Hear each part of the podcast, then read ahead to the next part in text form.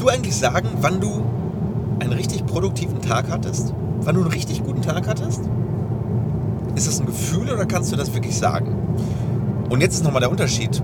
Im Privaten kannst du es da gut sagen. Ich glaube, da ist es einfacher.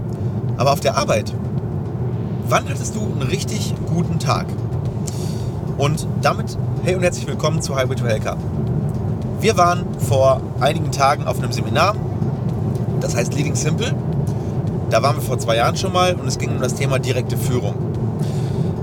Und ich möchte heute über ein Thema reden, das eigentlich gar nicht so direkt was mit Führung zu tun hat, aber wir haben uns mit diesem Thema, was heute kommt, nämlich Ergebnisorientierung, an diesen zwei Tagen ziemlich intensiv befasst. Und auch in Vorbereitung auf das Seminar und in Vorbereitung auf unsere Klinik vor allem. Denn Ergebnisorientierung gegenüber Aufgabenorientierung ist ein ganz, ganz großes Thema und kann für dich und deine Organisation ein massiver Gamechanger werden. Okay, aber fangen wir mal ganz am Anfang an. Woran erkennst du, dass du einen produktiven Tag hattest oder einen guten Tag? An den gearbeiteten Stunden, also wie viele Stunden du gearbeitet hast? Erkennst du es, dass du am Abend total fertig und müde bist und total abgeschafft und du den ganzen Tag beschäftigt warst? Und intuitiv kennst du die Antwort. Natürlich nicht daran, sondern du erkennst es eigentlich an messbaren Ergebnissen. Und da fängt nämlich das Problem an in den meisten Unternehmen. Die meisten Unternehmen messen ihre Ergebnisse nämlich gar nicht. Also zumindest nicht operativ im Tagesgeschäft. Sondern da gibt es dann einmal am Jahresende eine BWA. Da steht dann irgendwo unterm Strich ein Ergebnis. Also ein Gewinn oder im Zweifel ein Verlust oder ein Umsatz. Und dann wird gesagt, ja, okay, wir haben jetzt 15% mehr Gewinn. Aber wie brechen wir denn das jetzt eigentlich auf die einzelnen Mitarbeiter runter? Wer hat denn wie viel dazu beigetragen, dass dieser Gewinn jetzt eben so ist, wie er ist? Und wie können wir das optimieren? Und da kommt das Thema Ergebnisorientierung ins Spiel. Denn in vielen Unternehmen wird der gelobt, der beschäftigt ist, der irgendwie viele Aufgaben hat und der am besten am Abend total müde ins Bett knallt. Aber das heißt noch lange nicht, dass derjenige wirklich Ergebnisse produziert hat. Und deswegen haben wir uns vorgenommen, zumindest bei uns im Unternehmen, von einer Aufgabenorientierung wegzukommen, hin zu einer Ergebnisorientierung. Und das ist auch hilfreich, wenn du eine Einzelperson bist. Also natürlich ist das für Unternehmen und für Selbstständige sicherlich wirtschaftlich noch interessanter, das Prinzip. Aber eine Ergebnisorientierung kannst du auch privat zelebrieren. Denn viele wollen Lob für, ich war im Fitnessstudio. Aber was hast du in diesen 90 Minuten im Fitnessstudio gemacht? Und was hast du da erreicht? Und wie zielführend war das? Ja, der Alex smilet schon hier. Der sitzt hier neben mir, der lacht und sagt, ja, ich weiß genau, was du meinst, Stefan, denn ich sehe Leute, die zwei Stunden im Fitnessstudio rumhängen und davon anderthalb Stunden am Handy sitzen, sich 90 Minuten mit irgendwelchen Leuten unterhalten und maximal 30 Prozent der Zeit wirklich trainieren. Wenn das so schwer ist, nimm doch weniger Gewichte. Genau. Oder die dann sagen, ja, boah, ich packe mir einfach mal 70 Prozent drauf. Oh, da geht mir morgen sonst, sonst habe ich morgen so einen Muskelkater. Das ist natürlich Ergebnisorientierung auf einem sehr niedrigen Level. Ja, das heißt, was bekommst du aus der Zeit, die du reinsteckst, wirklich raus? Also Effizienz. Aber Effizienz ist auch noch keine richtige Ergebnisorientierung, weil du kannst eine falsche Sache auch sehr effizient machen und am Ende hast du es sehr effizient falsch gemacht. Das heißt, Ergebnisorientierung ist eigentlich ja, die richtigen Dinge richtig zu machen. Und dann möglichst viel davon und vielleicht auch noch in ein System zu packen. Das bedeutet, wenn du wirklich Ergebnisorientierung zelebrieren möchtest, dann fängt das eigentlich im Kopf an. Das heißt, am, am Ende des Tages stehen da vielleicht Systeme, aber wenn du es im äh, Unternehmen einführen möchtest und du bist Unternehmer, dann reicht es ja nicht, dass du ergebnisorientiert bist und das Ganze bei dir im Kopf perfekt funktioniert und du es vielleicht sogar noch gut umsetzt, sondern du musst es ja irgendwie in die Köpfe der Mitarbeiter bekommen, weil wenn die weiterhin in der Aufgabenorientierung sind und sagen, ja, äh, ich möchte gelobt werden dafür, dass ich zehn Stunden irgendeine Tätigkeit ausgeführt habe, die am Ende aber kein Ergebnis gebracht hat, dann wirst du am Ende verzweifeln, weil du bist ja nur ein ganz kleiner Teil deines Unternehmens und im Zweifel, wenn du Unternehmer bist, hast du mit dem operativen Tagesgeschäft vielleicht gar nichts mehr zu tun. Oder zumindest nur teilweise. Ne? Wenn du Arzt bist und hast vielleicht ein Unternehmen, eine Praxis mit 40 Mitarbeitern und 8 Zahnärzten, dann bist du mit deiner Ergebnisorientierung vielleicht bei einem Achtel oder einem Sechstel des Umsatzes und die anderen fünf Sechstel, wenn die da eben suboptimal laufen, dann bringt das alles nicht viel. Das bedeutet, als allererstes, um Ergebnisorientierung wirklich ins Unternehmen einzuführen, musst du dafür sorgen, dass deine Menschen, die in dem Unternehmen das umsetzen sollen, das auch verstehen und annehmen. Das ist ganz wichtig. Also im Endeffekt ist Ergebnisorientierung, seine Ergebnisse auch messen zu lassen. Was heißt das? Ergebnisse hat jeder von uns im Leben. Es gibt sogenannte Lebensergebnisse und zum Beispiel deine Beziehung, die du im Leben hast, sind ein Ergebnis.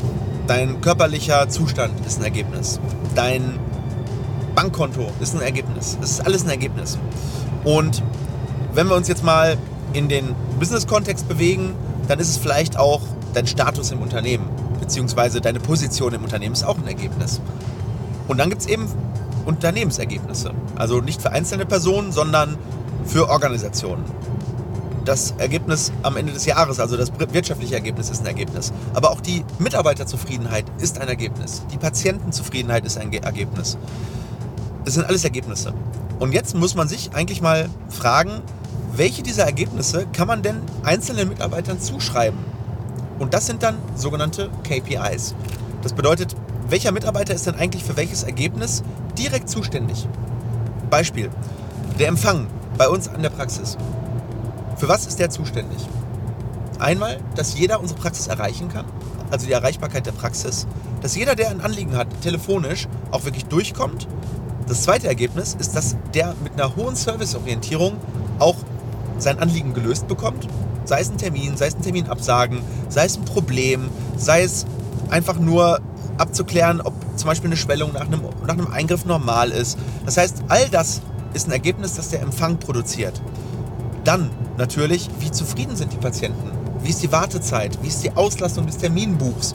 Weil, die, weil der Empfang natürlich auch die Termine vergibt und auch äh, in Lücken reinbestellt, wenn dann äh, kurzfristige Absagen sind. All das sind Ergebnisse. Und wir haben diese Ergebnisse, die eine bestimmte Person an einem bestimmten Platz im Unternehmen erwirtschaften soll oder erarbeiten soll, in einer sogenannten ergebnisorientierten Aufgabenschreibung niedergeschrieben. Das heißt, wir haben keine Aufgaben oder Jobbeschreibung, was sind deine Aufgaben, sondern was sind die Ergebnisse, die du produzieren sollst. Und in den AOAs, so, so ist die Abkürzung dafür, stehen eben auch die Benchmarks dafür. Was wird denn erwartet? Zum Beispiel, welchen Honorarstundensatz sollte ein Zahnarzt erwirtschaften, aber auch welche Patientenzufriedenheit sollte dabei ähm, nicht unterschritten werden, beziehungsweise am besten überschritten werden. Das heißt, jeder produziert bestimmte Ergebnisse oder die Prophylaxe. Hier geht es um Patientenzufriedenheit, hier geht es um Auslastung, hier geht es natürlich auch um Wirtschaftlichkeit. Und das ist natürlich ein Gamechanger für jedes Unternehmen, diese Klarheit zu bekommen in den Ergebnissen und dann aber auch mit den Mitarbeitern reden zu können und zu sagen, hey, das war echt gut oder hey, das war nicht so gut, weil wir haben andere Mitarbeiter, die produzieren deutlich bessere Ergebnisse in der gleichen Zeit. woran kann das liegen?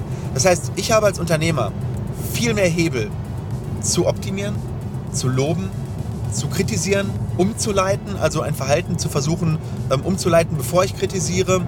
Und ich habe auch einen viel authentischeren Weg, die Menschen eben auch zu befördern, weil ich genau sehe, hey, der produziert auf seinem Level Top-Ergebnisse. Das ist derjenige, der eventuell auch für höhere Sachen berufen ist. Und das geht eben nur, wenn ich Messbarkeit habe und das erfordert aber auch Mut. Das bedeutet, wir müssen Leute ins Unternehmen kriegen, die sich sogar messen lassen wollen. Nimm als Beispiel Cristiano Ronaldo oder nimm als Beispiel ein Roger Federer. Der will gemessen werden. Der möchte wissen, wie viele Kilometer bin ich in dem Match gelaufen, wie viel Laktatwert hatte ich in der und der Übung, wie war meine Performance, was kann ich beim nächsten Mal besser machen, warum war die Performance besser, warum war sie schlechter, was leiten wir daraus ab. Das ist notwendig, um einen Verbesserungsprozess anzustoßen. Und deswegen ist von der Aufgabenorientierung hin zur Ergebnisorientierung ein riesen, riesengroßer Meilenstein, aber auch eben ein riesengroßer Change-Prozess, weil plötzlich Mitarbeiter, die vorher vielleicht sich verstecken konnten im Unternehmen, hinter ihren Aufgaben, hinter ihrer Auslastung, jetzt sich jetzt nicht mehr verstecken können. Weil jetzt geht es um Ergebnisse. Aber die Leute, die wirklich liefern, das sind diejenigen, die das System feiern, weil sie sagen, wow, jetzt wird meine Leistung auch wirklich gesehen. Und dann kann eben der Personalchef auch loben. Dann kann der eben auch Entwicklungspläne aufstellen und sagen, hey, da ist eine echte Stärke. Du produzierst richtig geile Ergebnisse, du lieferst. Und das ist so ein bisschen so ein Input, den ich euch mal reingeben wollte. Überlegt doch mal, ob bei euch im Unternehmen eher eine Aufgabenorientierung herrscht oder ob da eher eine Ergebnisorientierung herrscht.